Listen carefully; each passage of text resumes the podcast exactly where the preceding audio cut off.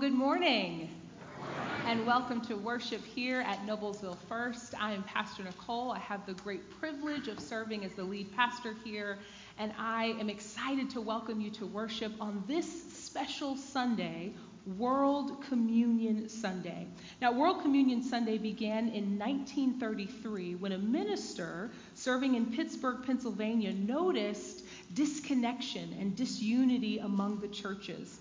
And so he invited other local congregations to gather in a service of Christian unity.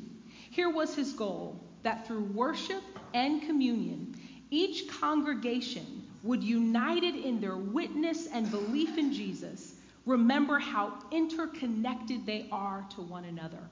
And so we're grateful for that reminder today. We are also reminded that we are interconnected to those who may be with us for the very first time.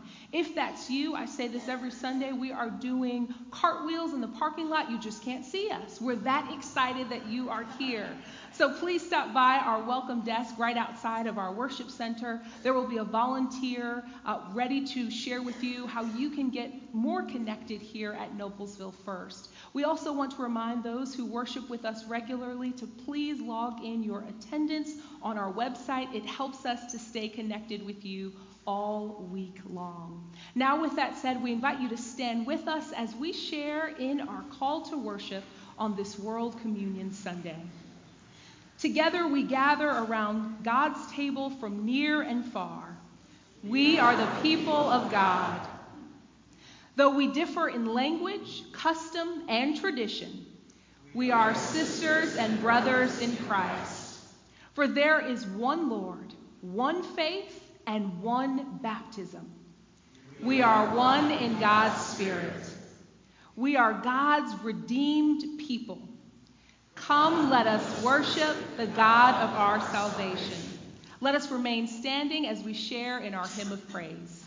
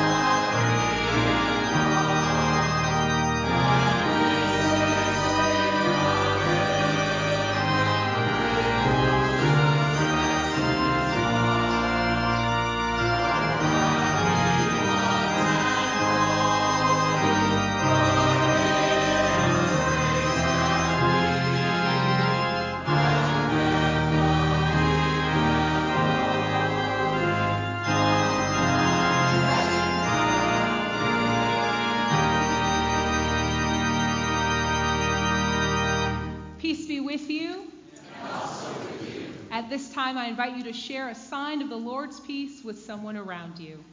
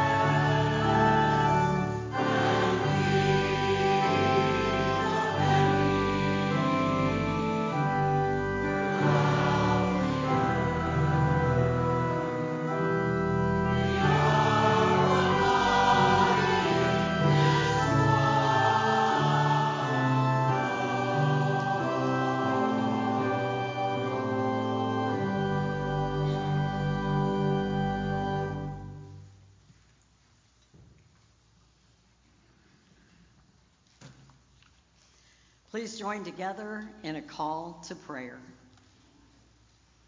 Gracious and generous God, you spread a banquet table and make room for all to come.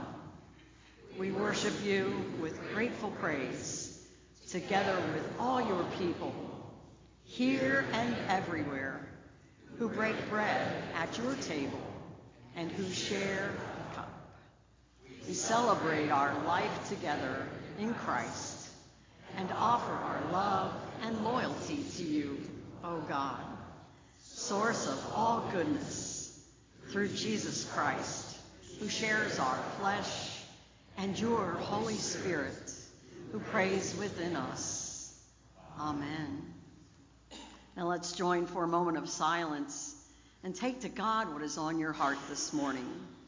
Then I'll follow with a pastoral prayer, followed by the Lord's Prayer together. Let's pray.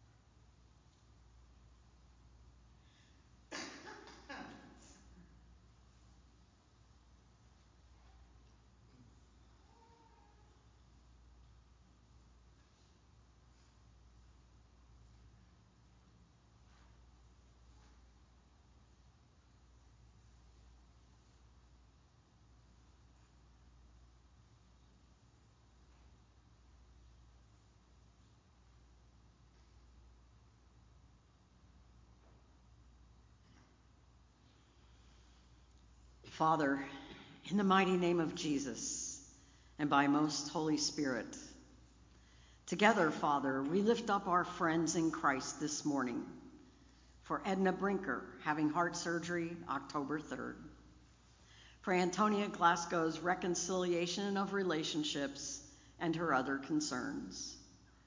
We pray, mighty Jesus, for all who need your healing touch, including those who recently had surgery or dealing with different treatments or situations. We also pray for safety and comfort for all impacted by Hurricane Ian. Many of them are close friends and families. Surround everyone today, every one of your children, with your compassion, Lord. We know that your grace is freely given and divinely shared like sharing the eight pounds and one ounce of pink joy that you knitted together, Lord. A delicate and peaceful newborn given the name of Amelia Christine, September 28th. We pray for all the family, including proud dad, Ryan Jensen, and Grandma Elaine.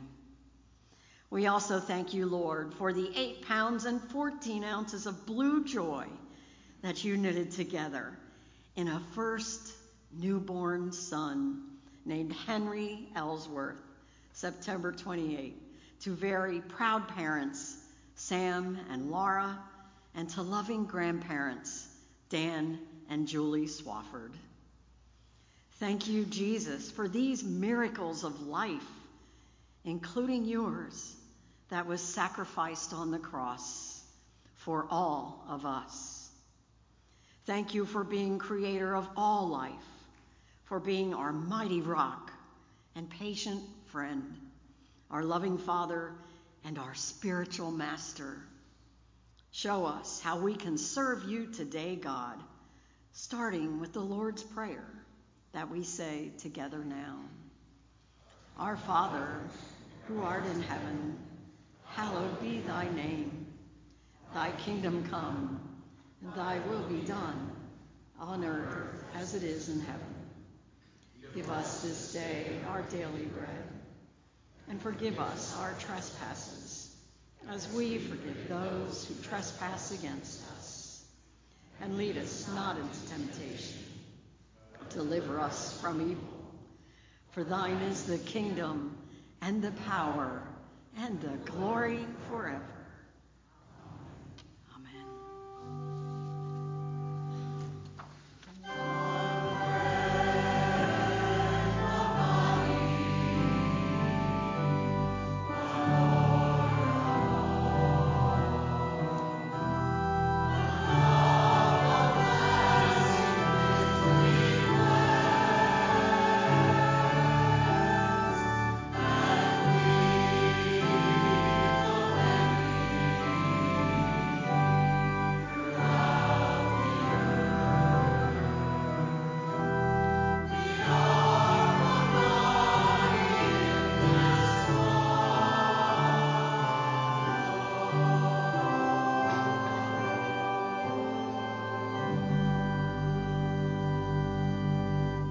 We're grateful this morning for a God who listens to our prayers and a God who uses us to serve our church and our community.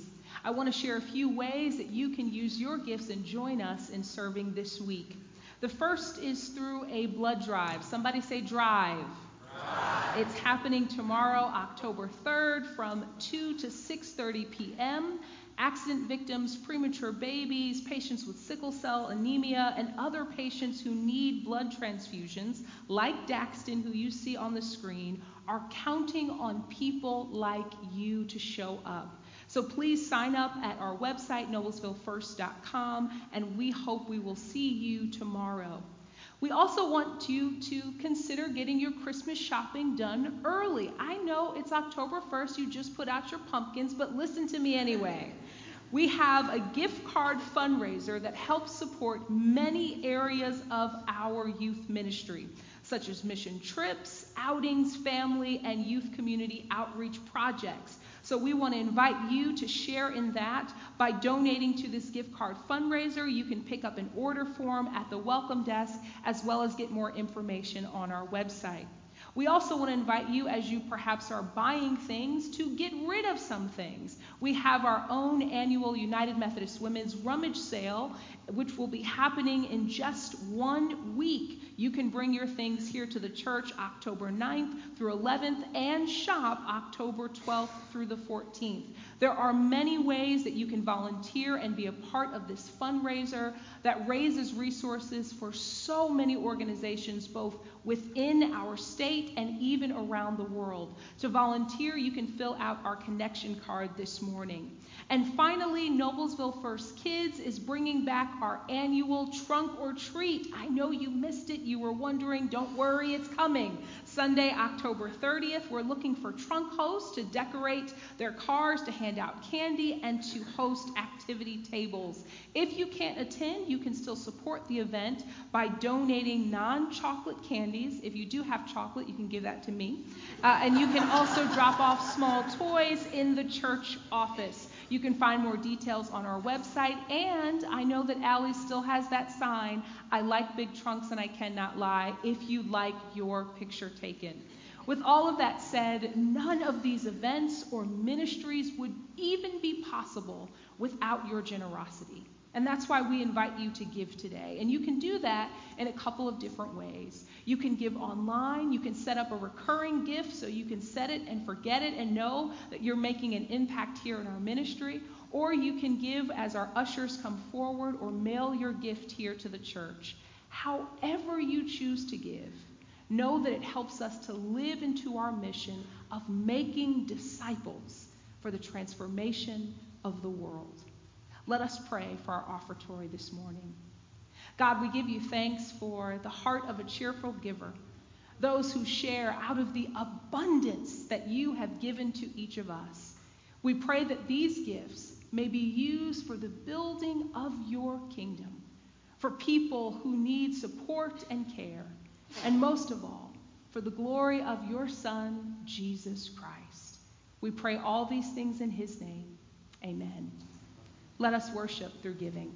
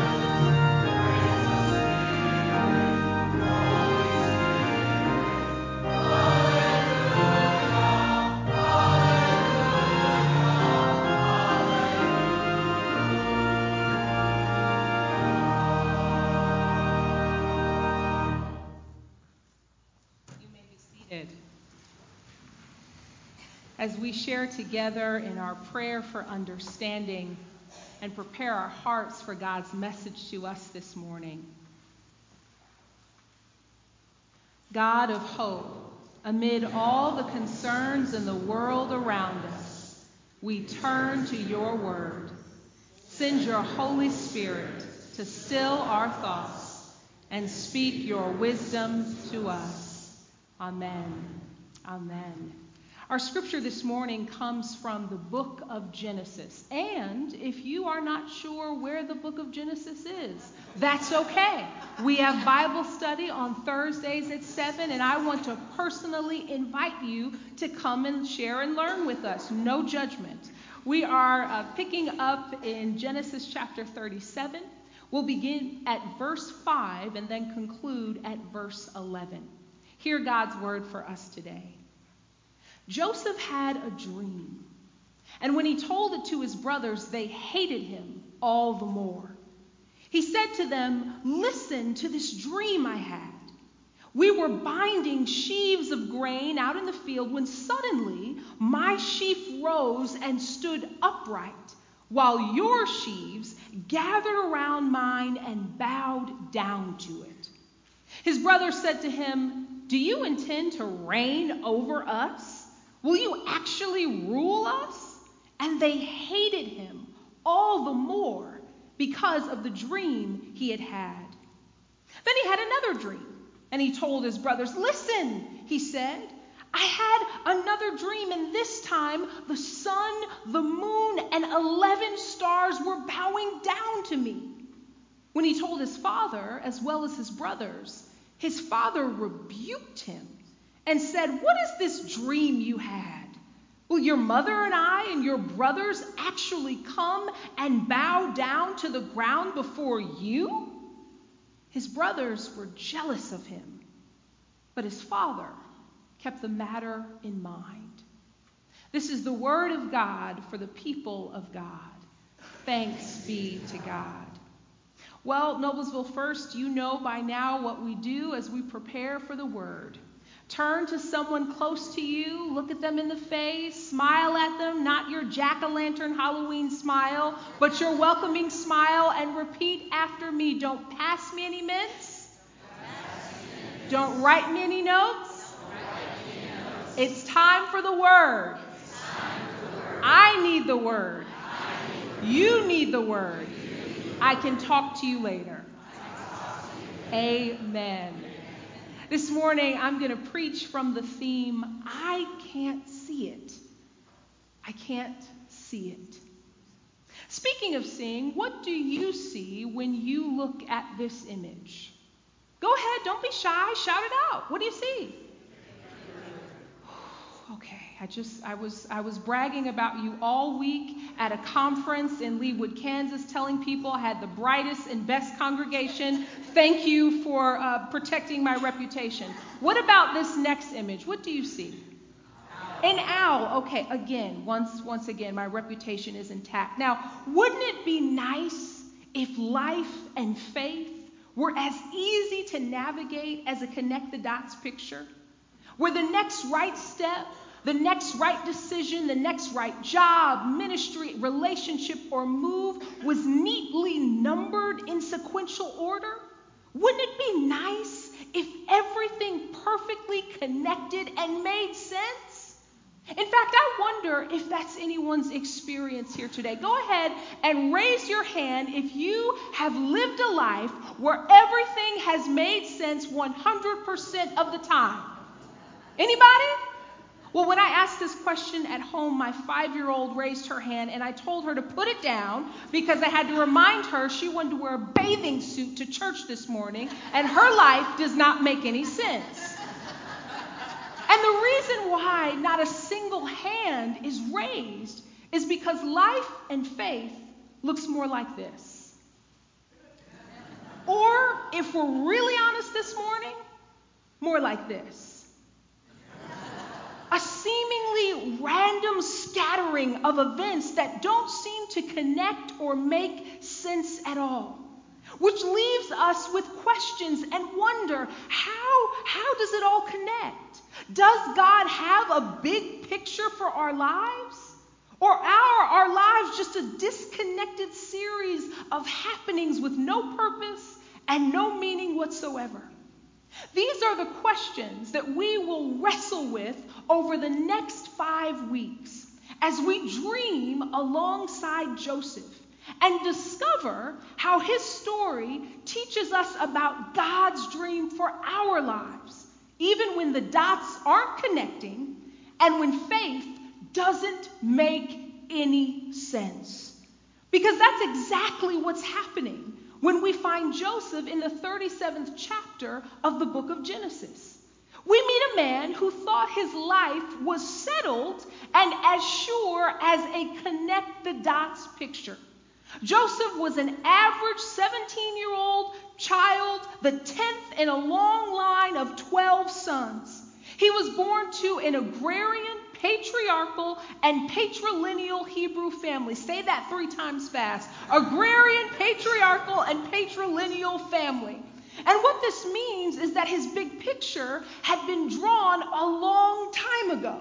You see, in an agrarian family, he would not have been invited to choose a profession that made his heart sing, but he would have been given a tool, sent out in the field, and, and told that he was going to join the family business, no questions asked.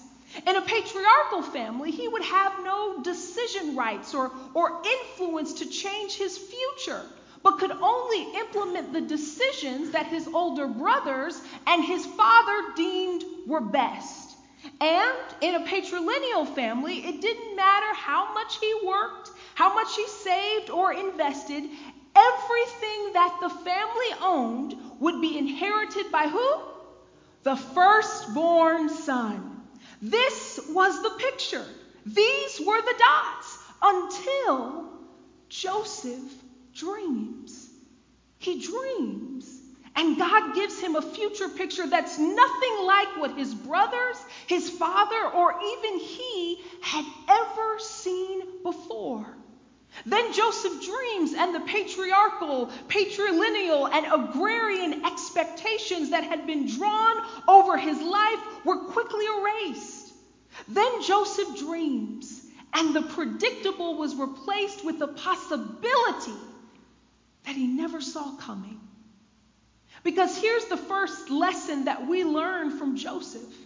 Much of what God can and will do in our lives, we will never see coming.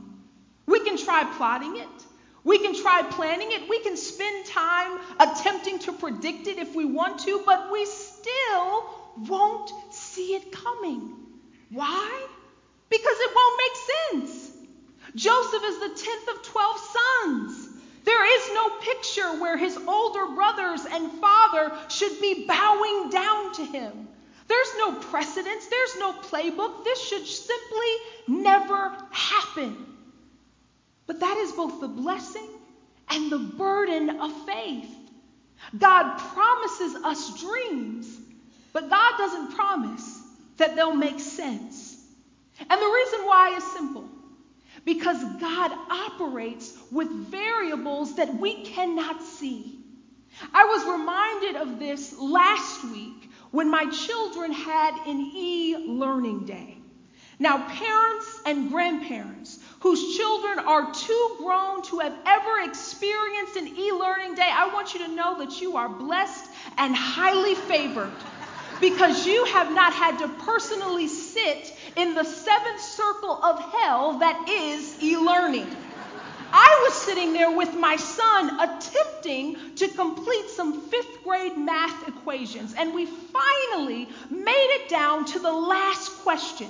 But every time we submitted it and we thought we had come up with the answer, an error message would appear letting us know that the answer was incorrect. Now, Bonnie, I haven't done fifth grade math since I was in the fifth grade. So I couldn't figure out what we had done wrong. But then I realized that we had missed something. There was a variable in the equation. You remember variables, don't you? That, that letter that represents a number whose value you do not know. And so every answer that we came up with was wrong because we didn't know the value of the variable. And you know, I think that this is a lesson not just about e learning, but about e living. You see, the power and the possibility of God is not a variable that we can compute. It doesn't fit neatly into our equations, our pictures, or our lives. No, the possibility of God is bigger, it's broader, it's more than we can ask, think, or imagine, and we will never see it coming. The psalm writer says it this way Such knowledge is too wonderful for me. It is too high. I simply cannot comprehend it. Because God's dreams are so wonderful, so grand, so expansive for each of us that we won't see it coming. And either did Joseph. That's why Joseph ran to his brothers and his father and told them about this dream. Now, some biblical commentators read this and suggest that he had a, a, a braggadocious character, a lack of humility. But I see it a different way.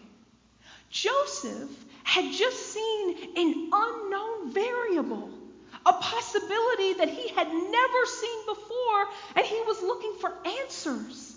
He needed somebody to help him connect the dots, somebody to help him understand what all of this meant. And isn't that our story too? Aren't each of us searching for answers today? Searching for the picture that we cannot see? Searching for the variable that we cannot commute? Searching for that dot that just won't seem to connect. But here's the faith lesson for us today. One of the biggest misconceptions about faith is that it gives us all the answers. The reality is that an honest walk with God will leave you with far more questions than answers. And the reason why is this because every faith journey comes with seasons of ambiguity. Seasons where God gives us the framework, but no details.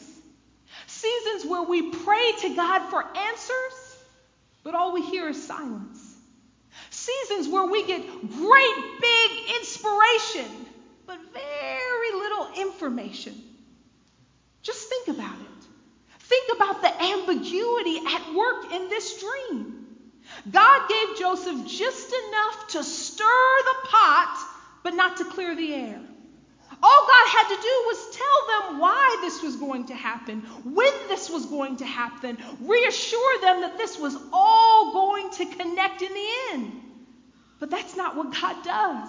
No, God just throws out a dream about people bowing down and doesn't fill in the gaps. And God doesn't do it for us either. God doesn't show us this clear picture with all of the dots already connected, but instead, gives us dreams without details. And we see this not just in the life of Joseph, not just in our lives, but all throughout Scripture. Remember Noah? God tells Noah, "Hey, how you doing? I want you to build an ark. Um, a flood is coming. I'll get back to you on details." Right? Remember Moses? God says, "Hey, Moses, uh, it's time to free my people. Uh, I want you to take the staff. It's going to come in handy. Pharaoh's plagues, details we'll discuss. And, and, and remember Abraham. God tells Abraham, I want you to go up the mountain with your sacrifice, I mean, your son Isaac. Uh, we're going to talk about it when you get up there. Happy hiking, right? What, what, what do we see as the common denominator in each of these stories? That we are on a need to know basis with God. But maybe, maybe God keeps us on this need to know basis, not because God is an instigator, but, but maybe because God is intentional. Maybe God leaves the dots disconnected so that we only get a glimpse here or a dot there. Because if God connects the dots too early, there are many experiences that we would walk away from if we saw all that it really entailed. Isn't that why the job description says other duties as assigned? Because if we really knew all that it entailed, we wouldn't want it. If we really knew how hard relationships were, we wouldn't even date ourselves. If we really knew how hard starting a business was, or going back to school, or starting a new job, dating again, moving again, joining a church, we would never even attempt it. If we really knew all of the details in God's dream for our lives, we would abandon some of the best things that God intends for us. But here it is God loves us enough to only give us what we can handle. God's ambiguous with the details, not to confuse us, but to protect us. Let me see if I can make this a little more plain. Uh, I've got my keys back here, and I uh, am going to go home after church. Praise God. There's a nap in my future. It's not here yet, but I can see it in the horizon. And when I plan to leave, I'm not going to give the keys to my 10 year old, my 9 year old, or my 5 year old. If you saw me do that, you should call the police because I have lost my mind. Why? because it's irresponsible to give them something that they cannot handle. They haven't developed enough to even comprehend the gravity of the responsibility of driving. They could hurt themselves or somebody else. They just aren't ready yet. So I have to love them enough to withhold from them even things they think they want, simply because I love them. And there are times when we think we want answers, when we think we want the clear big picture and how it all connects. But the ambiguity that we feel and experience isn't because God doesn't love us or care. It's because God loves us enough to give us what our faith can handle, to give us dreams without details. And, and, and church, that, that may be where you are as a disciple this morning, but it's also where we are as a congregation. In my long and illustrious tenure of nine weeks, I've seen the glimpses of a God dream here at Noblesville First. I've seen people walk through that door who haven't walked through it since before the pandemic began. I've seen families join with us who said that someone shared a sermon on Facebook or online. I saw 50 people sign up for our first ever Grow and Go Expo last week. And I've had a visitor tell me through tears right there that this is the first church where they ever felt truly welcome. I see the dots. I see the glimpses, but I still don't have all of the answers. I still don't see God's big picture. And you may not be able to either. But I think that's the final lesson that we learn from Joseph today. That real faith doesn't come when the dots are all connected. Real faith comes in the life that we live when we can't see it. Allow me to encourage you this week if you're one of those people who can't see it, because I was one of them too. Until I traveled on Tuesday to Leawood, Kansas, where I had the privilege of being a presenter at the annual Leadership Institute of the United Methodist Church of the Resurrection. Now, Church of the Resurrection, or Church of the Res, as the cool kids call it, has over 25,000 members, five locations, and they're launching another one this spring. Worship in their main sanctuary that can seat well over 3,500 people is electric. It's transformative, and it is a trip that any Methodist should take in their lifetime. But that's not how it began.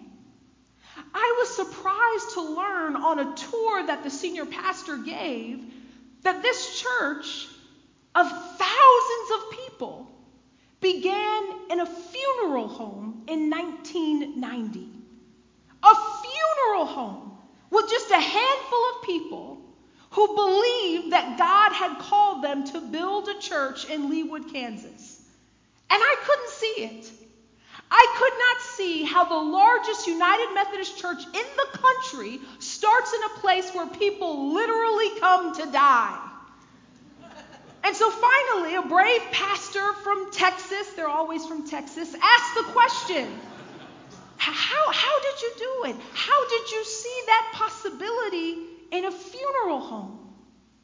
And I'll never forget Pastor Hamilton's response. He said, We, we didn't see it. We, we couldn't see it. Only God could see it. And what you are standing in is what God can do even when we can't see it. And that's my prayer for you today. That's my prayer for our congregation today. That we would walk by faith and not by sight into the dream that God has for us and for our community, even when we can't see it. Won't you pray with me? Dreaming God, we're grateful today that you see what we cannot see. That you have variables at work in each of our lives that we can't add up. We can't compute, but only you can. You have a big picture for each of us, for our children, for our grandchildren, for our neighbors, for our community, for our church, and our world. Help us to trust you. Help us to live in the ambiguity. And help us to walk by faith and not by sight. We pray all these things in the name of your Son, Jesus the Christ. And all God's dreamers said, Amen. Amen. As we come to the table today, I'm reminded that this too is a dream that others could not see. Others could not imagine that there was a God who was so relentlessly in love with his people that he would give his only son that we might be forgiven, that we might know grace and relationship forever. It was that God, Jesus, who gathered disciples, invited them to an upper room, took bread, blessed it, and broke it, and offered it to each of them, saying, This is my body, broken for you and for all. Do this in remembrance of me. When the supper was over, Jesus took the cup. He returned thanks for it and gave it to his disciples and said, This is my blood shed for you and for all, for the forgiveness of sins. As often as you eat of this bread and drink of this cup, you show forth my death until I come again. Let us pray. God, we are so grateful today that your big picture, your dream for the church doesn't just include us. No, that would be too small. Your dream includes everyone, every church, every community, every nation, the entire world. And so we're grateful on this World Communion Sunday that we share at this table with all of your people, all of our brothers and sisters in your Son, Jesus Christ. May we leave from this spiritual meal equipped to do the work of your kingdom. We pray these things in his name. Amen. Amen. At this time, the table has been set, and you are invited to come. If you are able, you may join Bonnie and I here at the center where you will receive communion. If you are someone that needs someone that needs one of us pastors to come to you, we are happy to do that. Just wave your hand and we will make sure to serve you. We want you to know that we are uh, like all United Methodist churches, an open communion table. And what that means is that you don't have to be a member of this church or any church to come and be served. We only ask that you be open to God's dream, a dream where all people have a place at the table. Let us come now and share in Holy Communion.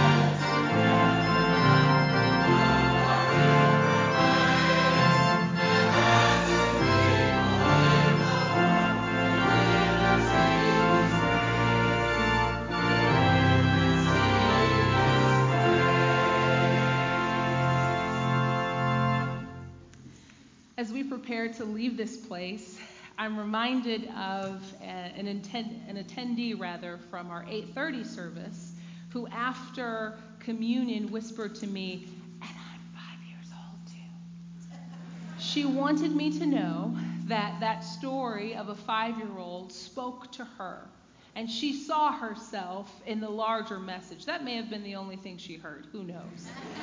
but here's what I know for sure that each of us have a place within God's dream.